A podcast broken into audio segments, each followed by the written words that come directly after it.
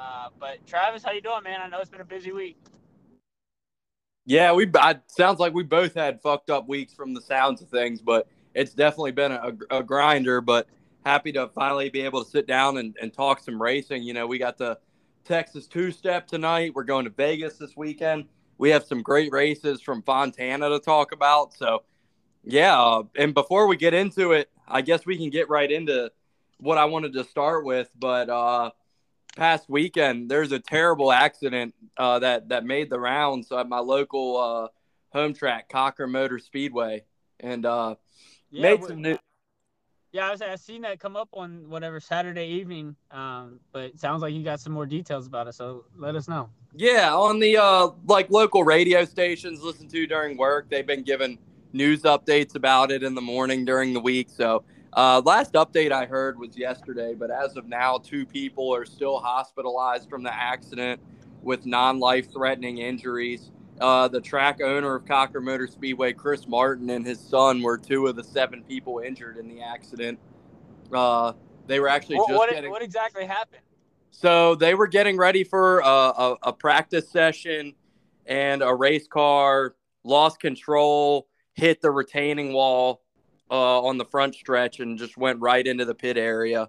And seven people, like like I said, seven people were injured, and uh, all with non-life threatening injuries, thankfully, and uh, two were hospitalized. And as of yesterday, they remain in the hospital. So that's uh, where we're at with that. But just like really scary stuff. You know, I wasn't even in the area, but to see, you know, uh, my local crib, my local home track in the news for the wrong reasons. It was definitely sad and glad everybody there is, you know, I hope the two people in the hospital, still in the hospital, are, are doing well and recovering well. And hopefully those injuries aren't too terrible. But uh, yeah, scary I mean, stuff for sure. No doubt. I mean, when I came across that news Sunday, Saturday evening, uh, I had sent it in our group chat there with the other guys, and and uh, I guess I, I, guess I had a little bit more information at that time, or maybe it was Sunday. But I know you didn't respond back until Sunday, and you were like, "Yo, that's my home track." And I was like, "Yeah, I knew that. That's why I put it in the group." Like I was like, "Dang!" And, and at first, you always think like the worst that somebody's definitely gonna be. Uh, I said this is the worst. So glad to see it that everybody's doing all right. Uh, I know you still got two people in the hospital, but glad it seems that everybody's gonna be okay from that. You know, I'll, I'll probably sound like a, a Karen here or whatever, but I just think some of these local short tracks and, and Cochran included, I'm sorry, but you know, they they have unacceptable safety standards. And, you know, I you know, I've said to my friends going to Cochran before, you know, like we could see a really bad accident here. Because they just have concrete barriers. They don't have any actual walls there. They just have concrete barriers. So, I mean, something could go or I say something could, it did. It, it went wrong really quick, and it's something I've always observed there. And you know, you see at other short tracks, you know, just you know, you you see some tracks that don't even have walls, and you got cars just riding off the track wherever. Like Talladega short track comes to mind. And like I said, I know these tracks don't have huge budgets, and I'll sound like a, a, a Karen for lack of a better term, but some of these local short tracks seriously need to think about beefing up their their safety standards. And I know this is probably a wake up call for for Cochran, and I'm sure they're going to change some things going forward. But scary stuff for sure. Yeah, no doubt about it. I mean, I said I know the short tracks don't have quite the budget as these bigger racetracks, but safety's got to be number one priority. And it's more, I mean, I said it's hard with a, a small budget to be proactive um, you have to be more kind of reactive, and I'm sure you'll see things change there at Cochran uh, in the near future on safety upgrades. Um, so yeah, just something that these short tracks got to keep in mind when they are are trying to keep it in the budget, but also need to be safe. So yeah, I won't call you too much of a Karen because safety is number one priority, and you never want to see anybody get hurt, whether that's fans or drivers. So. Um, I know the driver kind of assumes a risk uh, when he ent- when he gets in the car. You don't really. I mean, essentially, you do assume a risk when you get a pit pass. So, uh, yeah, it's just something you gotta gotta keep in mind. Yeah, but, you know, I've stood in the pits there during races plenty of times. And had I not been out of town and, and in Maryland, I probably would have been there Saturday night myself. So it's uh, crazy to think about that. Uh, I'm not sure. You know, they had all the different. It was a it was a practice session actually for the start of the season. Uh, can't tell you off the top of my head when the first race is. I'll have to check in on that. But that's what uh that's what they were doing, and I mean that was they didn't even get the practice session going. From my understanding, that was like the beginning of the practice session when that happened. So, dang, yeah, that's uh not good. Uh, they got Crown Vics racing there this year. That's new. I was I was texting you last week and saying I'm gonna go get myself a Crown Vic and uh, straddle in and start racing. I don't know what the what the equipment standards would be to race those, but I thought that was pretty cool. But nevertheless, uh, in the, in the news for the wrong reasons. But you know, being that's a place close to home and close to my heart, definitely wanted to touch on that story. And you know, I I listen to the local radio stations here in uh, in Middle Georgia, so they provided some updates that maybe have not made the national headlines. So figured I could provide that insight for anybody who was looking for more information about that. Yeah, appreciate it for sure. Uh, I I haven't even really looked up or uh, attempted to find any more information on it. Uh, but glad you you got some more information for us. But with that, uh, we finally, I guess, we'll transition to the Outlaws. That now that they're finally racing again, um, back back on tour down in in Texas this weekend, two nights at the Cotton Bowl Raceway. So, uh, what you think about that?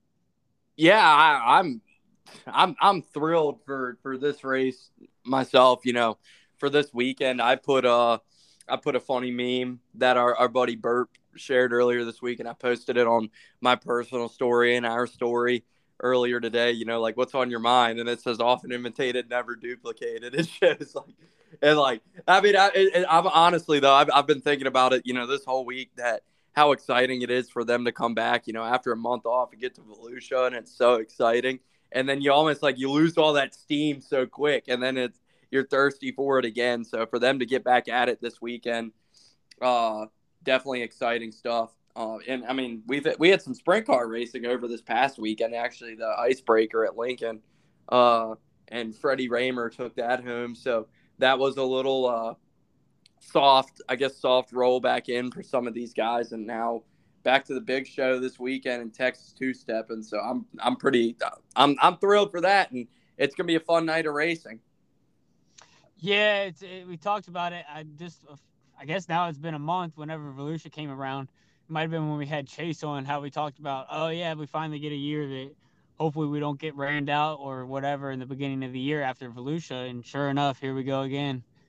Uh, it's been like that for, I think, like the third straight year. So, yeah, definitely glad to get get back ready for the Outlaw Tour um, and, and watch those boys compete week in and week out. And then you also touched on the icebreaker uh, Freddie Rahmer got the job done up there at Fabulous Lincoln Speedway last weekend. Uh, picked up the win in the Icebreaker 30. And our buddy Brent Marks, uh, you have to, to look it up for me. He, he finished definitely podium. I can't remember if it was second or third. Believe it was P2. P2 for Brent. Okay. I know he was battling there. I've Seen some videos of, of him battling with another car. And uh, I said I just couldn't couldn't remember if I seen it was second or third, but definitely a good good uh, outing for him. And uh, I know Justin Peck was up that way. I'm not sure how he finished, but uh, I imagine he put on a pretty good show.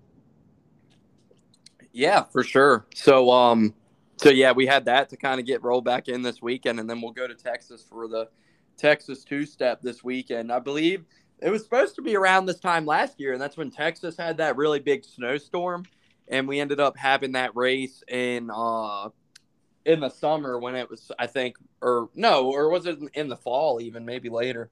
But either way, was not in the in the early, I guess, winter, early spring, like it was intended to be. But because uh, of that snowstorm, but they're going to get it off without a hitch this year, as it seems, and we're pretty excited for it. We know it was fun racing there last year. I believe it was Brad Sweet one night one there last year, and Sheldon Haudenschild won a fun race on night two there last year. So to get back here to Cotton Bowl, it's uh, pretty exciting, and we know it's going to be a, a great race.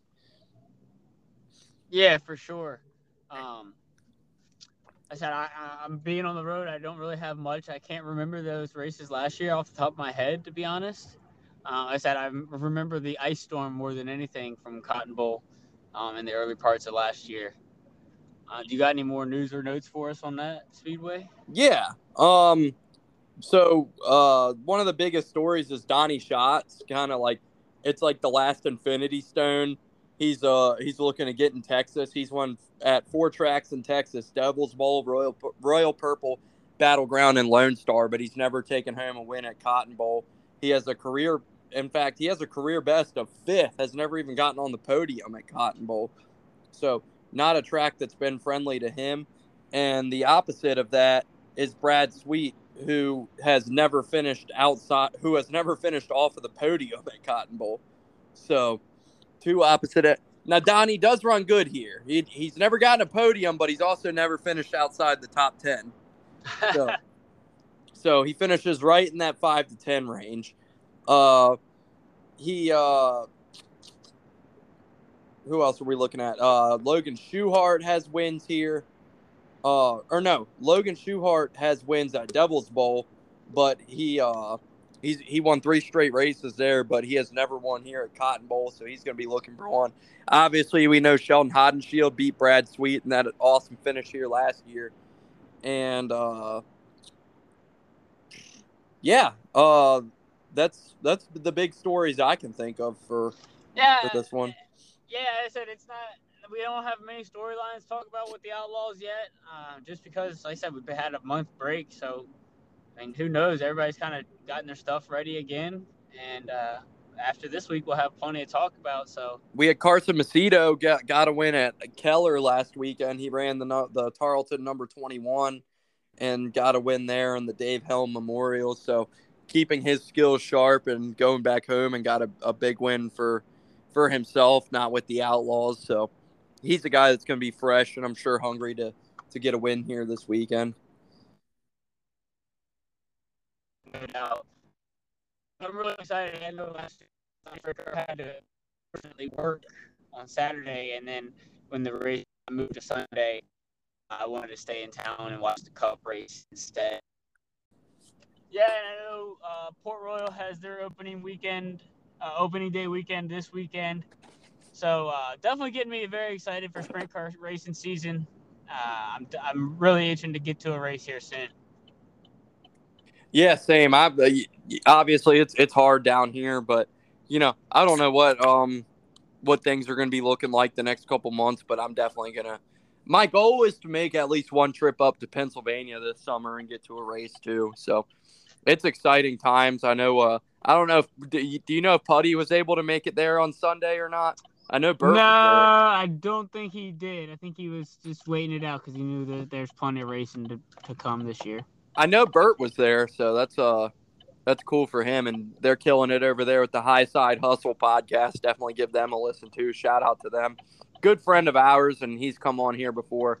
Great guy to talk to, and they run a great program too, and talk to a lot of drivers on there. So he was out there hustling and grinding this weekend. So shout out to him and the High Side Hustle. Go give them a listen. Yeah, no doubt, real good guy, and uh, we'll definitely look to have him on uh, back on our podcast here. Now that the season's kind of really kicking off, once we get to the middle of the season, we'll try to have him on again. Uh, but yeah, if you had to plan a trip, I'd say come up either during uh, uh, ah, what am I thinking of? Damn it, Speed, Speed weeks. weeks yeah, sprint speed week or during uh, summer nats that weekend. So summer nats was the one I had circled. Yeah, so. that way you hit an outlaw show. Yeah, see all the big guys plus the posse. Uh, but definitely uh, a good one. Speed weeks would be great, or uh, yeah. In fact, this weekend I haven't even looked at schedules really, like comparing our race schedule to the races that I want to go to. So I got to sit down this weekend and kind of look at that now that we've gotten past Daytona, I was so focused on that trip that I hadn't even looked fat past it. So, yeah, man. We, we got to uh, start planning the Rose 1 through 10 Dega party. That's it. Rose 1 through 10 tour, 2022 tour. Uh, yeah, Ready for it. about to be coming out soon. And uh, yeah, man, that's about all I got for sprint cars this week. Yeah, I mean, are we gonna make predictions now for the for this Uh, weekend for the sprint cars, or do you want to uh, wait it? till the end? However you want to do it. I figure this is such a short segment. We should probably just put a bow on all sprint cars by doing our predictions right here. So that way, you know, it's a short, easy segment for our sprint car fans to listen to before the races tonight. It feels so weird recording so late, but uh, Yeah. yeah. we are racing tonight and tomorrow night. So uh, we'll make some All right, well, predictions. I- uh, we got two. I, I two. got By the way, forgot to mention. Go ahead. Go I, ahead. I'm sorry. I, I, I was I was just saying. I, saying- I forgot. Oh my gosh. Go. Yeah. I'm sorry. I was just saying I forgot to mention when I was doing our uh, our what to watch for that there are two home track uh, drivers competing, and Aaron Reutzel and Sam Hafertepe Jr. Sorry for cutting you off. Go ahead. My bad. Oh yeah, I was just saying let's get into it because I've been thinking about my picks pretty much all all day here. So uh, yeah, go ahead if you want to lead us off, or I'll lead us off. Who you got tonight? All right, Friday night party. Uh, I'm gonna go with the man uh, coming off a win recently. He stays hot. First win of the season for Mr. Carson Macedo. Ah, okay. First He won last Outlaws win. weekend. He wins this First weekend. Outlaws win is what you're saying. But uh, Yep. okay, Little te- little tease there. Little tease there. I got you. Uh, tonight I am going to go with Logan Schuchart. All right. All right. Yeah, he won three in a row uh, in Texas at uh, at Devil's Bowl, like I mentioned. So he's definitely looking to check off a win here too. Yep, I look for him to get the season started off right tonight. So, all right, what about tomorrow night? Who you got?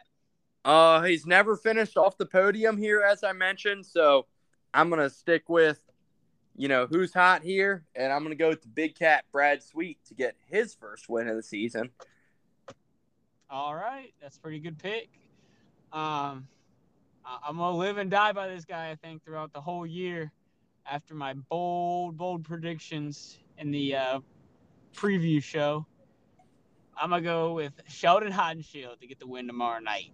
I was about to say you're looking so far so good there, but uh, Yeah, so hopefully he can stay got, hot got for the you. one. Got, yeah, got one win on the week on the year for already. So looking to stay hot, and uh, yeah, I think he'll pick. He'll do. We, he'll do well this weekend.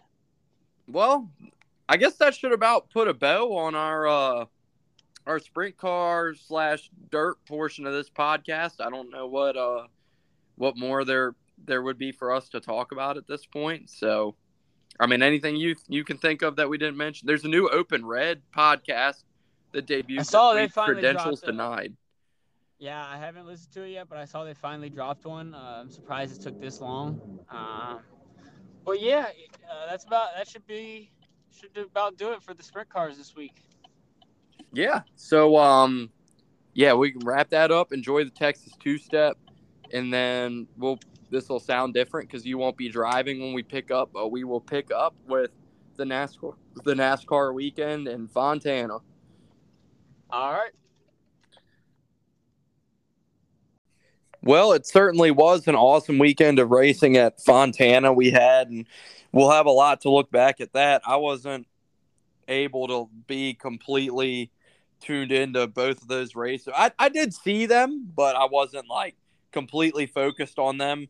But uh we had the Xfinity race on Saturday, won by Cole Custer, and then the Cup race on Sunday, won by Kyle Larson. But do you want to start off with that Xfinity race? Like I said, I was watching that at a pizza place and missed a chunk of it, but I was able to see the end. But do you want to? Do you, do you, you're driving right now, so I don't know if you can give a recap or if you have. Yeah. I mean, I, I can just go back and tell you what I remember from it. Uh, I mean, you had the usual players up there dominating. I wouldn't say dominating, but Cole Custer definitely had the dominant car all day. Um, it seemed like they would lose some positions uh, during a pit stop, which is kind of would be commonplace uh, with the Stewart Haas car. Uh, I guess like a second tier Stewart Haas car, essentially. Um, I'm sure they had a Stewart Haas pit crew, but they definitely struggled on pit road. But yeah, all in all, they had a really fast race car, and and Cole Custer was able to go out there and put on a show for them boys. Yeah, it was uh, definitely a, a crazy race. A lot of, I almost ended up. So I picked Kyle Larson, and I picked Noah Gragson. So I almost ended up nailing both picks last weekend. I was like very close to that. that would have been pretty impressive if I was able to yeah. pull that off. But uh, definitely, I, I know with how wacky the end of that race got, Anthony Alfredo was got up there with fresh tires after a few of those restarts, and man, like that's one of the like that should have been Anthony Alfredo's race. You know, you, you're up there with fresh tires and have a chance to get in the playoffs. Like he definitely should have found a way to win that race. I mean, the fact he didn't take the front row to me with fresh tires was pretty mind-boggling. Yeah, I don't, I don't know what happened there. I'd have to go back and rewatch everything, but uh, no, definitely, like you said, a wild race. Uh, it seemed like anytime someone got out to the lead, they'd either spin or, or have an issue on pit road, or so there's no dominant car all day. I mean, there was a bunch of people shuffling it up through there to the lead, um, and and you had Ty Gibbs making contact with a former teammate and Daniel Hemric. There coming off turn four. I thought that was kind of interesting. Um, you had Ty Gibbs slide down to the infield and ended up coming back to a good finish. Same, right. same. Had to mention too, not to cut you off, but Brandon Brown had a spin too, and I believe he was a lap or two down and bounced back to come home 11. So yeah, definitely a solid day. I, I, was kind of frustrated at the time when he spun because he. I, I mean, I know you got to stay on the lead lap, and I'd, I'd have to go back and relook to see how close the pace car was, but he definitely. I feel like was going too fast to get to pit road, and the tire ended up coming apart on him and, and tore the fender off of it on the right side there. So definitely to see that, but nice rally comeback for for Brandon there. Um, love to see our guy doing well. Um, and that, that's almost back-to-back top tens to start the year. That's that's definitely what you want out of that organization. Yeah, we know the playoff battle is going to be tight, and they're definitely going to look to be a factor in that if they can't get a win. So they're uh, they certainly need to keep clicking off top 10 finishes and you know find a way to get stage points when they can. And you always have to, to maximize these points because you know every point's going to matter when it gets down to it with with with how this playoff is set up. And that team's going to be oh you got me? Uh, you got me yeah. now yeah he talked about well, how, how important the stage points were yeah, and, and, you know, a team like that being, you know, right balls deep in that playoff battle, they're going to need to maximize every point they can get, whether it's getting stage points, whether it's getting good finishes. And they weren't able to get any stage points on Saturday, obviously, but to rally and, and come home 11th in a race where I think uh, the cautions and the way the end of that race played out really broke their way. That's huge. And, and for these smaller teams, you know, there's 11 or 12 cars that in in the Xfinity series that on speed should be the playoff cars. And then these guys like the Our Motorsports trio of Alfredo, Brett Moffitt, and Jeb Burton, Jeremy Clements, Brandon Brown, Kyle Weatherman in the 92. You know, you go down the line, and, and those are guys who want to make the playoffs. And if they're going to make the playoffs, they either need to find a way to win a race, which is what we mentioned with, excuse me, Anthony Alfredo, and he wasn't able to do that when he was in prime position to do so and that might have been his one chance to make the playoff. But for those other guys if you're going to make it you got to maximize every point you can get and hope that for example i'm not saying this is a guy that's going to miss the playoff by any means but like sheldon creed and brandon jones came home 32nd and 33rd landon cassill for Kaulig came home last so they had a something break early in their car so you know, guys like that and those top teams having issues and DNFs. If if you're in those smaller teams and looking to get in, you just need to be consistent and click off stage points and click off good finishes. So to circle back around, like Brandon Brown coming home 11th on a day like that, that was just a bounce back and a rally that team really needed. No doubt. Uh, and you mentioned we'll we'll uh, get to the whole Brandon Jones situation here in just a little bit, but yeah, we'll go back to Alfredo, and, and I know people are kind of giving him a hard time, but I think at that point, I, because they had like two or three cautions after they put tires on, so I think it was just one of those things where the tires kind of equaled out more than anything. Um, and, and he didn't want to go up there and make a fool of himself by by wrecking or wrecking somebody, you know. To me, the the biggest thing for me was him not electing to start on the front row because if you have fresher tires, whether they've equaled out a bit or not, and you get on the front row, you're gonna be able to drive it in deeper than a guy on older tires. And I think he turned down a prime opportunity to get on the front row and just drive it in deeper than the lead car with yeah.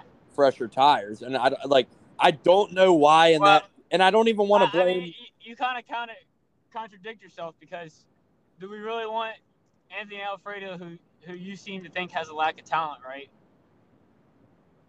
That's a harsh way to put it, but yeah, but yeah, yes. I, I, I, don't think we want Anthony Alfredo going in there and, and sending it balls deep.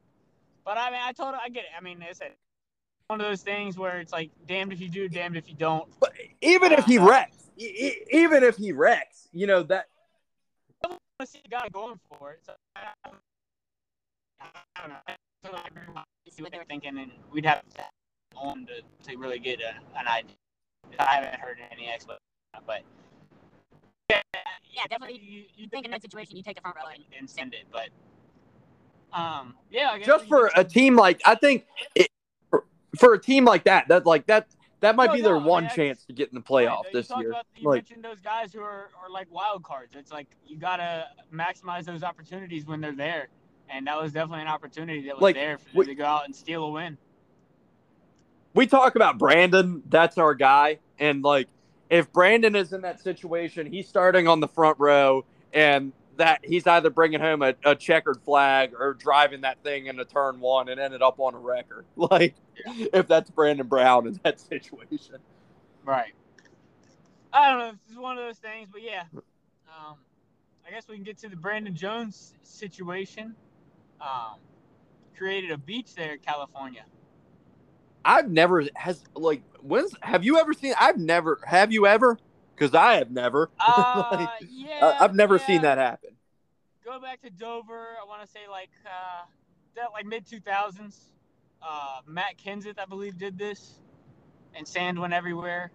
Um, not, not like this where you hit it sideways, but Matt Kenseth, we know Dover pit road, getting down to pit road there is really tough to see, and Matt Kenseth plowed into the barrels there. This is a situation where Brandon Jones spun coming off turn four, and uh, you could see him trying to wheel it and gas it up to avoid the barrels, but just in- inevitably hit them and kind of hit them in a good spot. It was right behind the right rear tire.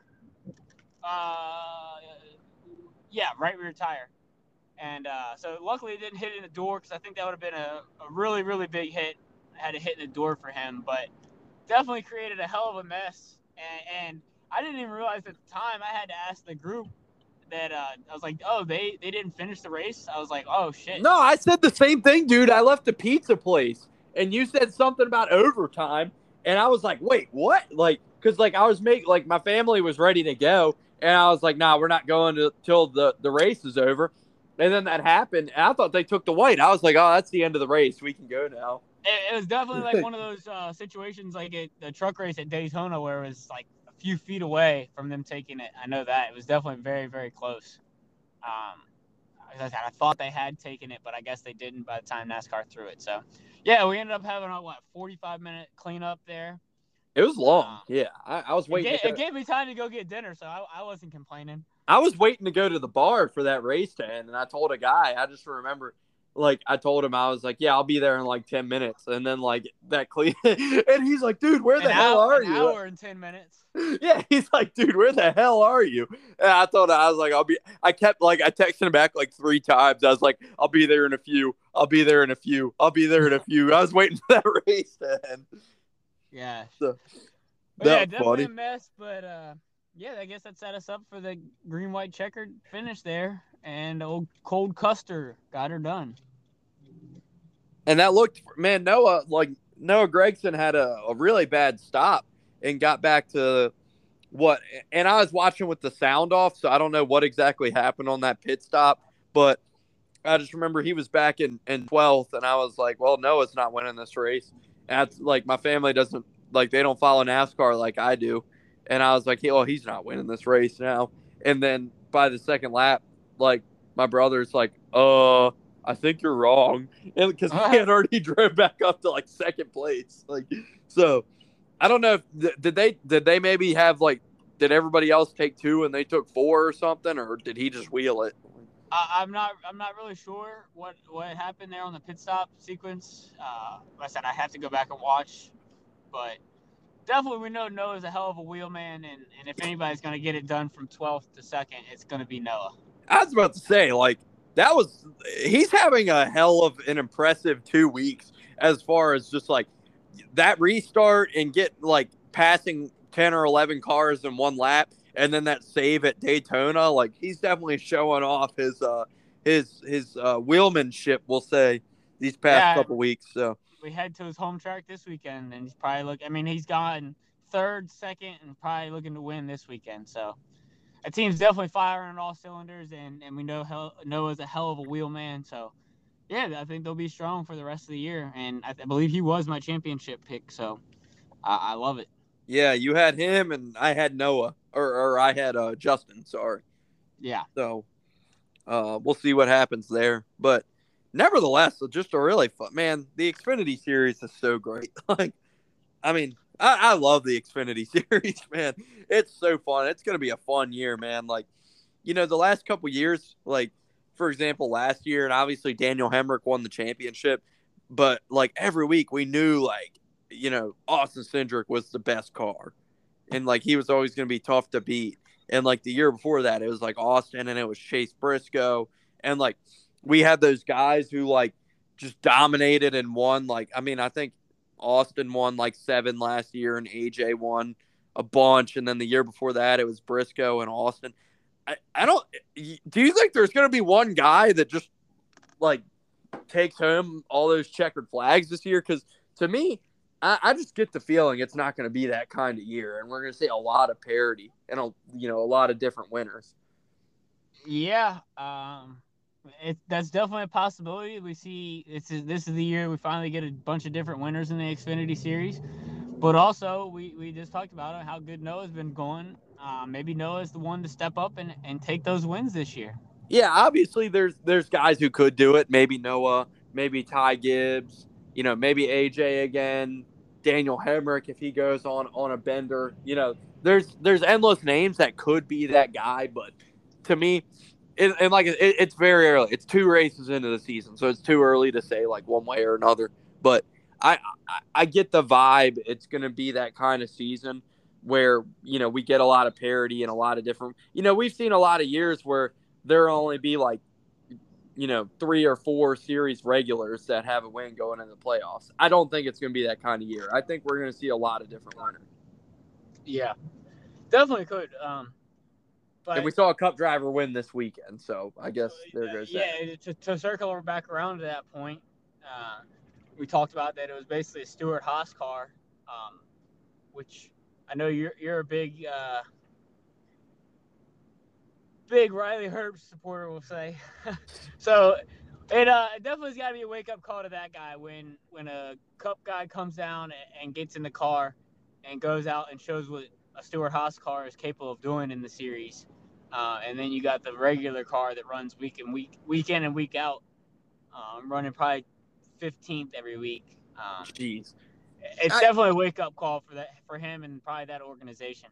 You know, I I know I kind of shit on Riley at times, and like, I, for for all intentions, he seems like a good dude, and like I don't mean it from like, but that dude, you know, just No, does I mean, not get it done. what, Like, what what you've been saying this whole time has basically been proven this weekend.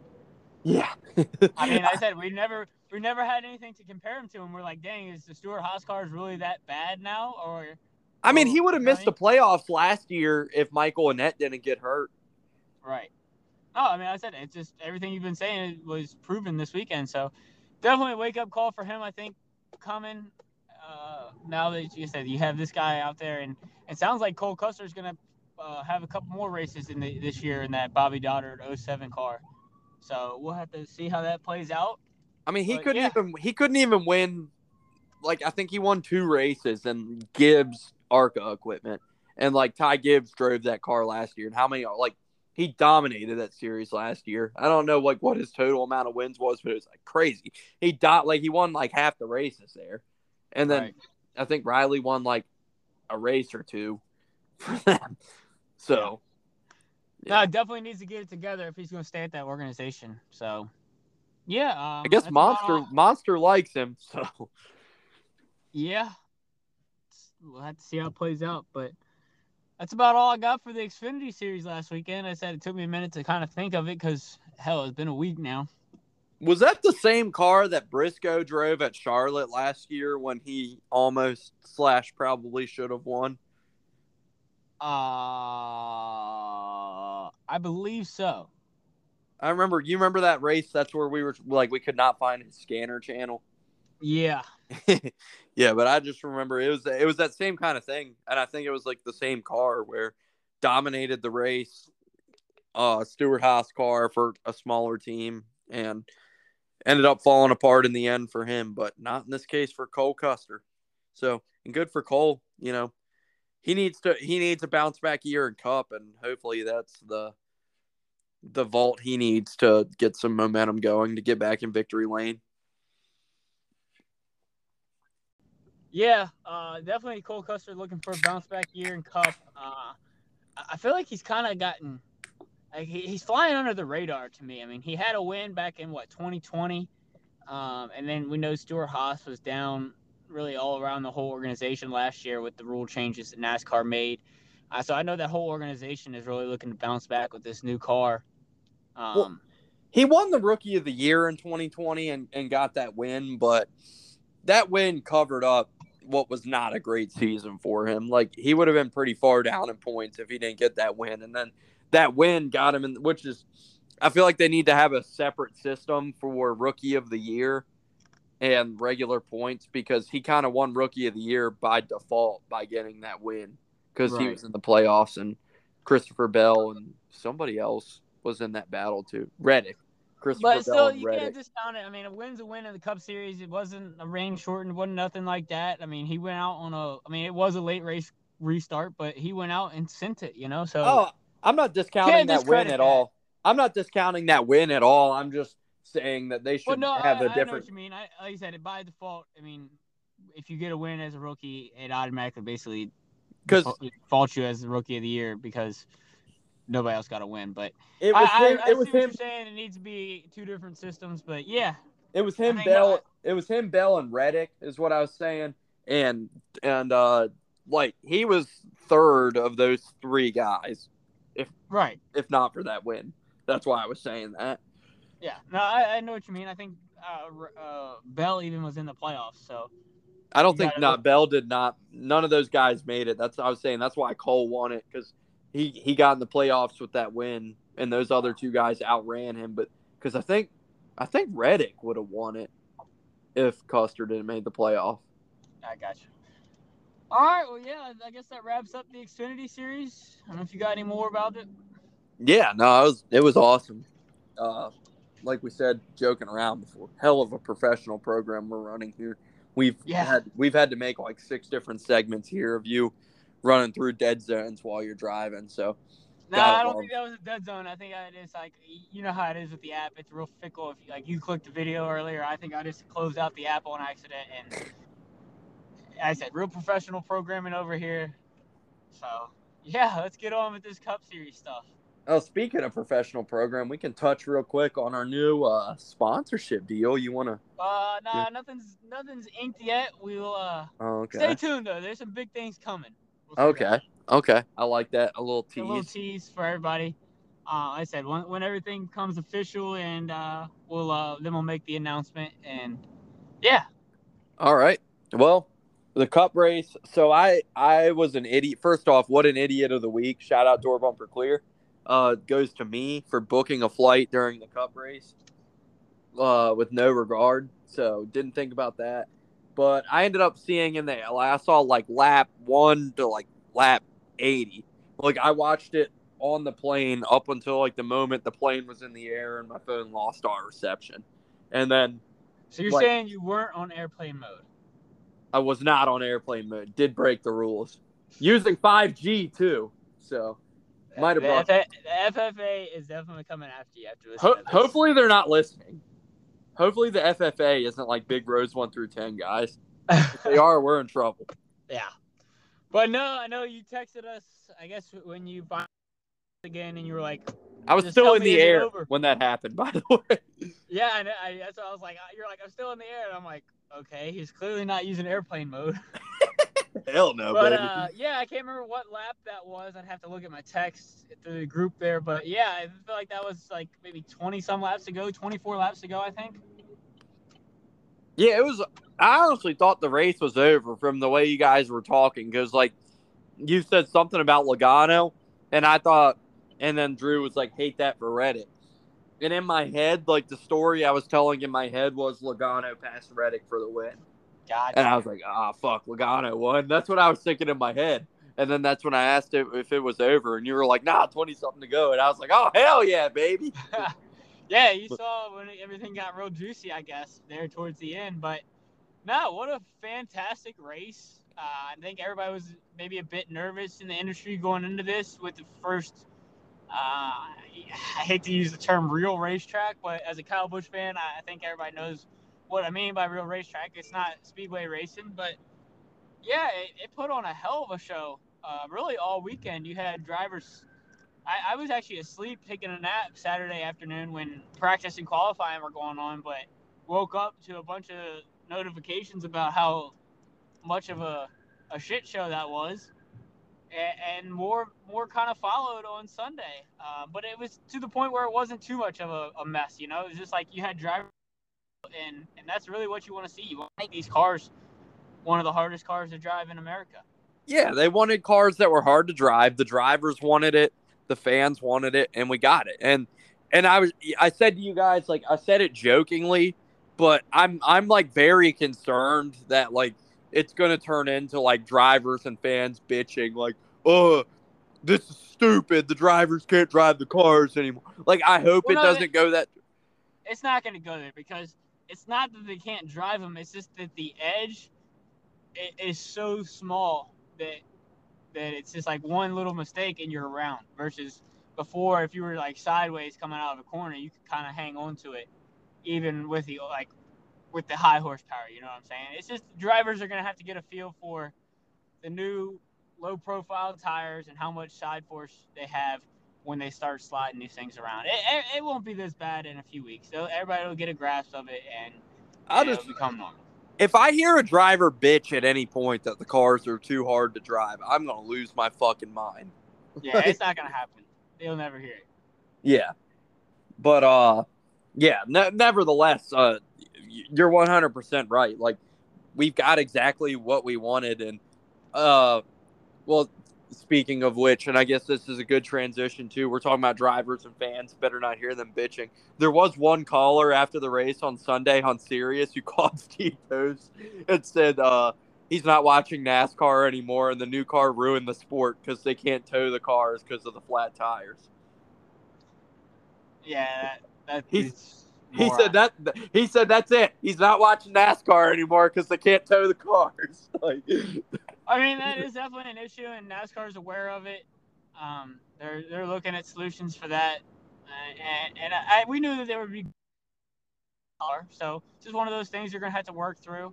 Uh, what gets me about it is it seems like NASCAR knew well in advance before like the fans knew. I mean, the fans knew come Daytona, okay, yeah, we got some issues with getting the cars off the racetrack when they get a flat tire, but NASCAR had to have known this problem months ago when when we were testing it. So I feel like they've kind of just been lax on the situation and haven't really looked at a, a solution. So hopefully they come up with something sooner. I know they are sticking with the towing protocols at Vegas, which the only problem with that is you lose. I mean, at Fontana, guys were losing four or five laps. and they're tearing up the cars too. Right. So I mean, as I said, Kyle Busch managed to come back, but yeah, he was four or five laps down from an early spin where he just got some flat tires. So definitely Well- hate it for that. But it's also, I mean, don't spin out. You know, Yeah, I- Spinning I out agree. Should have should have consequences. I mean, not to this degree, but definitely I think to to some degree. So Well, I don't necessarily agree with that just because, like, there's circumstances, like, if you're trying to avoid a wreck and you spin out, like, yeah, you know, it's, it's not always like if you spin out, you just ran out of talent. Like, there's certain situations where, like, spinning out is, like, the right move. Like I said, if you're trying to avoid a wreck, that's prime example. If it's if it's slide through the grass or wreck, you're sliding through the grass, and that's why I say it's it's not necessarily like oh just don't spin out. Like there's times like spinning out is a good thing. So, uh, this is something they're gonna have to get fixed, and I, I expect a solution in the next few weeks. I was gonna don't know ask. what that fix is, but I expect one. that's what I was gonna ask. Like, do you have a? Because I have what I think the solution is gonna be. At least my prediction. I don't know if you have one, but Let's hear yours. I I think what's going to end up happening, and it might not be popular in the industry. I don't think fans would really care. I think we're going to end up bringing back ride height rules, and Goodyear is going to make a tire with an inner liner, and the cars aren't going to be as sealed off to the track. I- That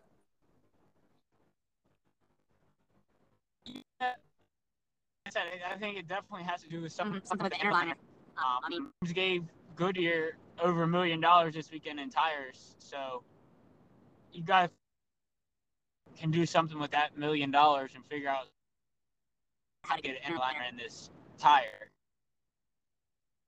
It's definitely doable. I mean, we don't know yet state.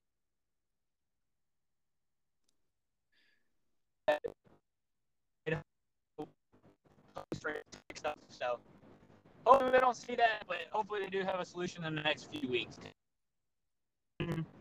You got one car spin, and it takes 10, 15 minutes.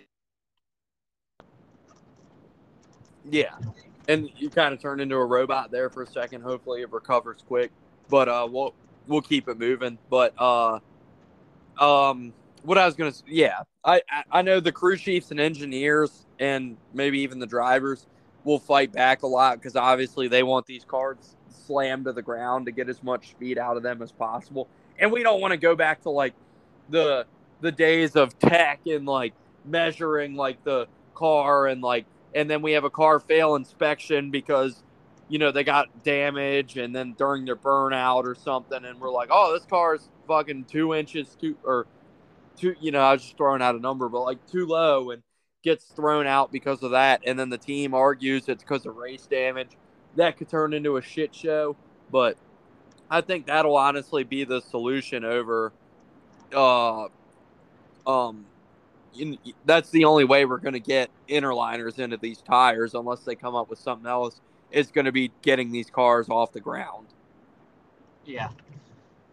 We'll have So to that- see how, how it plays out. Uh, I mean, another issue that's seemed to crop up is is overheating. I know the Toyotas have had a problem the past couple weeks with overheating, and, and you saw when Kyle Busch had a spin. Um, shout out the leaf of- blower Yeah, I mean they had a bunch of debris up in the grill and, in the radiators. Uh, so definitely some some growing pains that they're gonna have to work through with this new car. But as far as on track product and the racing, it's been damn good. i mean we, we talk about the tire issues and the the car being good how about kyle busch and daniel hemric both coming back from what both of them five six laps down to finish hemric in the top 10 and then kyle busch like 14th Yeah, solid days for those guys. Definitely just keep grinding and see see how the cards fall. I mean, that's what you got to do. And we talked about it with the Xfinity Series, and every point matters. And then you jump to the Cup Series. I mean, these guys, everybody's good. It's so cutthroat in the Cup Series. So really, every point matters. So yeah, shout out to those crews for working hard and fighting through the issues they had, and and those drivers for having a cool mind and and staying cool throughout the race to get back on the lead lap and Yeah, for those guys to get back on the lead lap from five, six laps down from as far back as they were was certainly was impressive. And, and for Daniel Hemric, you know, Kaulig Racing, a team new to Cup, and him trying to earn his way back into a Cup ride. We know he had one season in Cup that didn't go his way for RCR, and he he doesn't. You know, he has nine races for Kaulig this year in Cup, and he certainly needs to be impressive in those opportunities. And so far absolutely killing it. And we can say that certainly from his run on Sunday to, to bounce back from those issues that weren't of his doing to rally back, finish in the top 10. Those are the kinds of runs he needs to secure a cup ride, you know, next season or down the road, hopefully, whether it's for Kaulig or for another team. They're going to look at runs like this and see the kind of driver he is and, and be impressed. Yeah, I mean, he even put out a tweet saying and he couldn't believe it, he'd ever finish in the top 10 after being X amount of laps down, especially in a cup race. So definitely cool to see for those two guys and those two teams. Uh, those are the kind of days you're going to have to have grind it out uh, to win a championship. But yeah, uh, I guess we can move on later into the race. We had kind of, I guess we can talk about the Reddick and Byron incident. Um, you had Tyler Reddick, who was dominated on the day, led just under half of the race, 90 uh, some laps on the day. He led. Just a really freak situation. I guess he cut a tire in the middle of turns one and two, and uh, he, he was keeping it up high against the wall. And, and we know we've already talked about how much these cars are on edge. And Willie B, I guess, him, got it loose, and then when it and it it corrected itself right into Tyler Reddick and took him out after after he was having a great day. Um, I know that tire, flat tire would have probably cost him. So, um, but wait, how long has it been since we've had that happen where the leader can have something happen? You know, before these cars were bulletproof. So, kind of, kind of a cool element to see that kind of playing back into NASCAR. Kind of felt old school. Um, but yeah, it was just a, a weird situation. Man, in our race day, I was gonna say in our race day pickums, I know you were trying to stick up for Willie B a little bit, but man, what the hell was that? Like, well, I said they like, showed one angle where you could see it snapped loose, and it's like as soon as he corrected it, he it was just he it, it pushed him right into Tyler Reddick. But why are you not going like multiple lanes down to avoid that car? Like he was still running very, you know, if anything, barely a lane like under. Two or three lanes down, and that's I'll, why it looks so severe. I'll have to go back. Said, you'd have to go back and see that one angle of it, man. That one angle they showed perfectly of what happened. Because yeah, I'll, I'll, I'll have to go back and see the angles, and maybe it wasn't his fault as as much as I'm saying, but just from the angle on TV where. Well, no, that know, one that one angle where it's super close up, it looks like what the heck? How could he even hit him at that that degree? You know. Yeah. So no, I said I, I definitely will stick up for Willie B in that situation. It's a new car. He's learning how it handles, and I said he just snapped loose at the worst possible time. yeah, it, if it is indeed like he did everything right and just snapped loose, that is some of the most horrible luck I've ever seen. Oh, it really is. I was thinking about it today, like how bad of a start to the season Willie B's had getting taken out at Daytona, freak accident, not really his fault, just gets hit going down the backstretch. And then this past weekend, like I said, just literally got loose at the worst possible time. I mean, I think even if he, if Tyler Reddick wasn't there, Willie B was going into the wall. You know what I'm saying? Currently, you were saying horrible start of the season for Willie B. Currently sitting behind Jacques Villeneuve, Garrett Smithley, BJ yeah. McLeod, and Cody Ware in points. I, I didn't even look at points or even like I didn't look at that. I just thinking, just thinking back. Daytona gets wrecked, and then this past weekend kind of wrecks himself. So definitely a really tough start for Willie. Looking to bounce back uh, come this weekend at Las Vegas. He ran really good there in the fall. So there's a few guys now that have had wrecks in the first couple races and are behind the eight ball with really strong teams. Denny Hamlin, William Byron are two of the big ones, obviously, but you know, also Harrison Burton, Ross Chastain, Christopher Bell, currently the last three drivers in Cup points. So all those guys with in really strong cars, strong teams behind the eight ball to start the season with with wrecks in the first two races. Yeah, real quick while you're talking about points, uh, I saw a little nugget today on Twitter that this is the first time in NASCAR history that a rookie has led the points for more than a single week.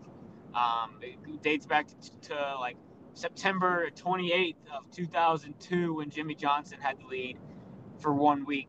Uh, so you got Austin Cindric mm. now leading the points for two straight weeks. So that was pretty neat to see. Um, pretty wild stat there. Um, Yeah, he's doing a good job. I don't know why people are.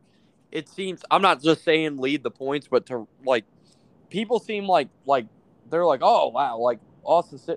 Like I thought having just because I said like I remember me and you did our playoff predictions and you didn't have him in, and I'm not saying that to like jump on you, but like like on the teardown, Jeff Gluck and, and Jordan Bianchi, like neither of them had Austin Cindric in the playoffs, and I'm just kind of thinking why like he's in a Penske car. He, you know, he had an extra year of experience in Xfinity. You know, he ran four years in Xfinity.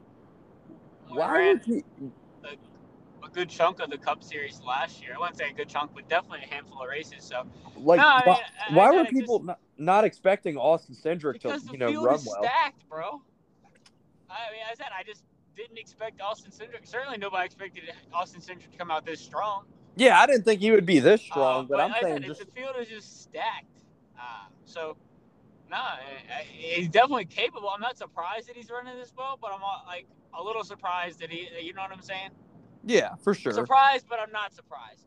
And that's kind of how Bianchi was. He's like, yeah, if this guy steals a win, he could make. You know what I'm saying? He could.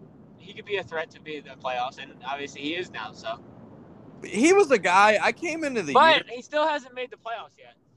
like I didn't do like race by race. Well, he has. He won a race. Well, not necessarily because he could still win a race and, and not make the playoffs. Well, okay. All right. It's it's true. We had the same argument last year. Is this look, I'm just saying he hasn't made the playoffs yet. It's there fact. will never be more than 16 winners. It's never going to happen. We'll find out, bud. Never. Never. That will never happen. But either way, yeah, Austin Cindric's pretty good. It, If that ever But, happens, yeah, let's move on. Let's get to the uh, Chase. I'll buy you a hooker drama. if that ever happens. What did you think about Chase Elliott and Kyle Larson? I'm just saying, man. Like, if, if we ever get more than 16 winners, right, I we got it. We got it. It's not Got gonna it. happen. Okay, move on. All right. Damn. Uh, Chase Elliott, Kyle Larson. Uh, Kyle Larson and his spotter fucked up. For Yeah, I mean, Uh, everybody's making it out to be like it was intentional, but there was definitely no intent there. I mean, it was a late call by the spotter. well, that's what I'm saying. They they messed up. They it wasn't intent, but they they messed up. Like Yeah, and it just sucks that it's his teammate. But we've also seen that those two guys race the piss out of each other. I mean, you go back to Martinsville last spring. I remember them two basically beating each other's bumpers off and, and not giving an inch to each other. And then you go back to the, I believe it was the Coke 600 last year, when you had Kyle Larson uh, and Chase Elliott racing down pit road side by side, and and Kyle made Chase lift. So uh, I definitely see them being. There's a little bit of a tiff there. I think. I think more than people want to say there is. Well, I think that that goes back. To, I mentioned this on the podcast last year, one of the times we were talking, but there was a race a few years ago. I remember when Larson still drove for Ganassi and Chase still drove the 24, Where It was the All Star race. yeah, The All Star Cha- Open when they raced the piss out of each other and wrecked each other coming to the checker. I don't even think it was. I just remember there was this one time where it was on Radioactive. I don't even. I don't think it's what you're referencing there because I think it's after Chase. I think it was 2017 range, where it was a. It might have been Martinsville, and Chase was like, "I don't know what the fuck this guy's problem is with me, but he always races me like a dickhead," and like went off. No doubt. Like I said, it's tough being two superstars in the same stable. Um, it's like I said they're both alpha alpha dogs, and they both want to be number one. So it's not a surprise, but I don't think it's anything to to dwell on. They'll have it sorted out by this weekend in Las Vegas. Um, just two dudes right there. Yeah, for sure. Um, yeah, I mean th- those guys are going to race each other hard. It's like this, the same with Jeff Gordon and Jimmie Johnson all those years, and I mean maybe Kyle and Chase had milk and cookies this week. Who knows? Although, Yeah, I mean that, I that was uh, Chad and Jimmy, but yeah, Yeah. It, it, it applies to the situation for sure. yeah, and I, Um, as I said, I, I don't think it'll get ever too too heated on track. Um, like I said, you hear the, the radioactive, and it'll be spicy. I'm sure this past week it was. I didn't go back and rewatch it yet, but I'm sure it was spicy. Um, and then that's just heat of the moment kind of thing. People talk shit in the in the moment, but they'll get it sorted out. Yeah, and I think Chase had every right to be upset there, and like Larson made a mistake. And now, what do you think about Larson? I was listening to Sirius after, and he like, what do you think about him like openly throwing a spotter under the bus?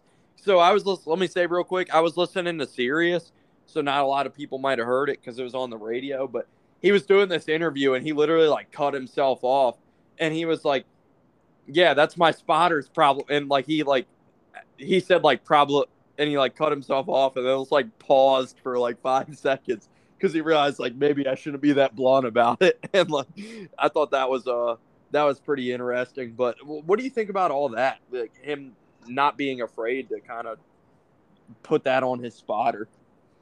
Uh I mean it kind of was if you go back and listen to the real time audio of it which I've seen clips of and the spotter never really called that the run, that the nine had a run coming down the front straight away. They were they were busy racing the 22 and, and was trying to get a side draft off of him. And then the next thing you know, spotter saying outside, outside, outside, outside. Uh, and it's just one of those moves where it's too late when the spotter called it, you know. So it, technically it is on the spotter, but I, I don't think. I mean, yeah, you hate to see that if you're the spotter. You never want to get called out by by somebody um, in public, but this is something they're going to have to work through. These cars, it's all new for everybody. The runs are huge. I mean, that run Chase Elliott had when the two, uh, the five and the 22 were racing each other was insane. So this is one of those things you're going to have to keep in mind when when you're racing somebody that the run in third place is is very quick.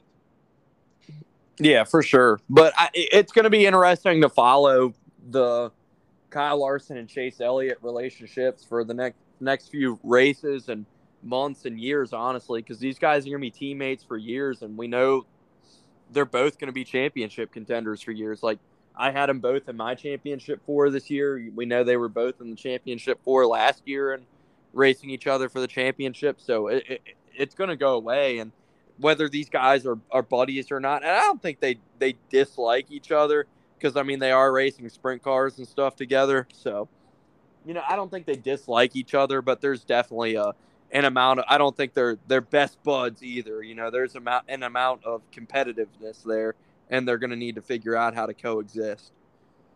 Yeah, for sure. I mean, it's it's hard to have friends on the racetrack when you're trying to beat everybody out there. You know what I mean? So when yeah. when they're racing, I'm sure they're not buddies, and, and they want to both win. So it's hard, and you can only have one winner. So this is one of those situations where when they both got the best equipment, they're going to be racing each other for the win and, and situations like this may occur. Yeah, for sure. But as far as Larson winning, I mean, not a lot to talk about there. Kyle Larson wins.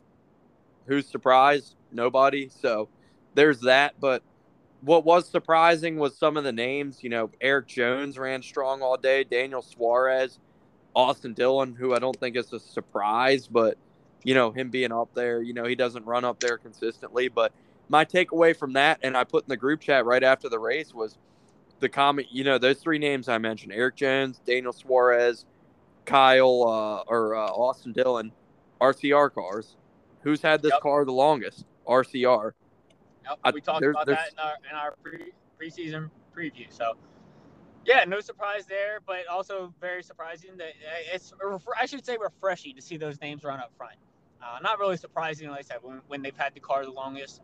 And obviously, you had Hendrick Motorsports up there. Also, Chase Elliott, and another reason he was mad is because on and rallied back like those guys who mentioned, Daniel Hemric and Kyle Busch, and rallied all the way back to, to racing for the win. So, I did say that. Like Chase Elliott shoes, that, that's definitely sour grapes if, if you're Chase Elliott.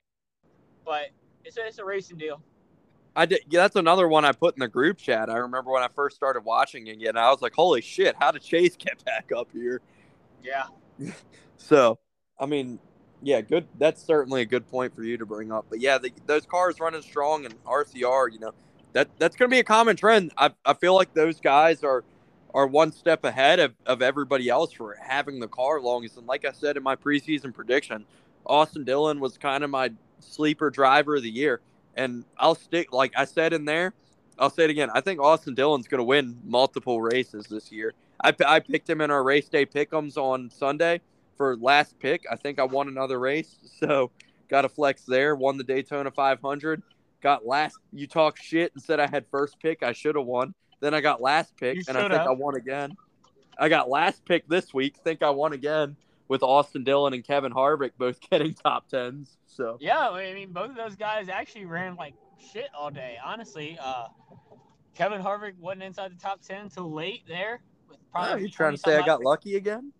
No, I'm saying you had two solid drivers, but I mean, the if you were to watch the race at halfway and had Austin Dillon and Kevin Harvick, you'd be like, damn, I didn't pick very good this week. But come the end of the race, they found their way to the front. Uh, and it's one of those attrition races. We talked about eight or nine different cautions, people spinning out. You had that multi-car wreck, Brad Keselowski, Bubba Wallace, uh, a few others tied up in that. But yeah, uh, it was it was definitely an interesting race. Excited for this weekend in Las Vegas, and it's already here, so I'm I'm definitely excited for this weekend. Hell yeah, man. Um, another shout out to give real quick is, is Chase Briscoe. Got up there, led a bunch of laps. He was a factor.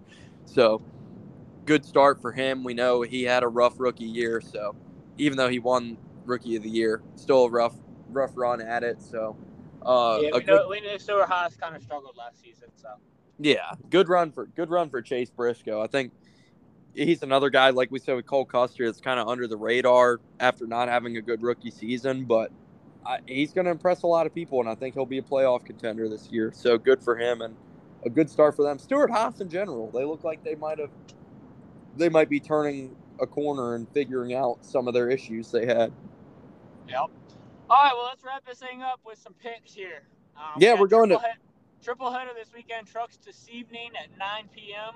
Friday night. Wow, I Uh, forgot then the trucks. Tomorrow right? at 4:30 or 4 4:30 or 4 somewhere in that ballpark is the Xfinity race, and then Sunday we cap it off with the uh, Pennzoil 400 kicking off at 3:30. So uh, who, who you got? Actually, I want to start this week on trucks. Who Kyle you got? Busch, baby. Kyle Busch. Good pick. You went out on a limb there. Yeah, yeah. I don't know if I'm going to pick this guy, but I want to give a huge shout out for um, uh, Halmar Motorsports. Todd Bodine returning to the Truck Series tonight. Hell yeah, man! I've been talking about that all week. I was telling my boss. And He's- he's like, "What, man? That guy's old." I'm like, "Yeah, he's got- like five races or six races this year. So definitely cool to see him out there this this evening. Um, but who who you got winning it tonight? The Onion is back, baby, but I'm not going to pick the Onion tonight, although that would be so damn cool. Instead, I'm going to go with a guy. He won a truck race last year. He's looking to make an impression this year for David Gilliland Racing Ryan Preece. Parks it in victory lane. All right. I like it. What about About tomorrow tomorrow afternoon And then side? uh, let me check real quick because I want to see who's running. I, I want to make. I know Kyle Busch isn't running because he retired, obviously. Um, Well, then we'll see if there's look up, any notable ahead. Cup drivers. Ryan Truex is in the 18. Okay. Who'd you I say? I'm gonna pick Noah Gragson. All right, there you go. Noah Gragson. kinda I was thinking about picking him that too, but he's looking to go three for three with top threes. He finished third at Daytona, finished second last weekend. Uh, he's looking to get the win this weekend. I will go with. I'll stick with the same trend as you, but lower that number by one and go Mr. Josh Berry. Gets Nice. his first win of the season. Solid pick. Be interesting to see how uh, old Ryan Truex runs in the uh, 18 there. It's kind of neat. You got the Truex boys both in the Gibbs camp. That's been a long time coming, so that's cool to see. I'm I'm excited to watch him in the 18 tomorrow. But uh, yeah, let's go to Sunday. Who you got Sunday? Sunday, Sunday, Sunday. Hmm. Viva Las Vegas. Oh man, you're putting the man. I picked first last one. You're picking first this one. All right, I've been I've been riding this guy's train for all all season. I can't remember who I picked on the podcast last week, or if I even picked him in the 500. But he's had a really strong run to the start of the year. Uh, they kind of got we didn't really touch on it, but they, they had pit troubles throughout last weekend in California and should have got a top probably top five.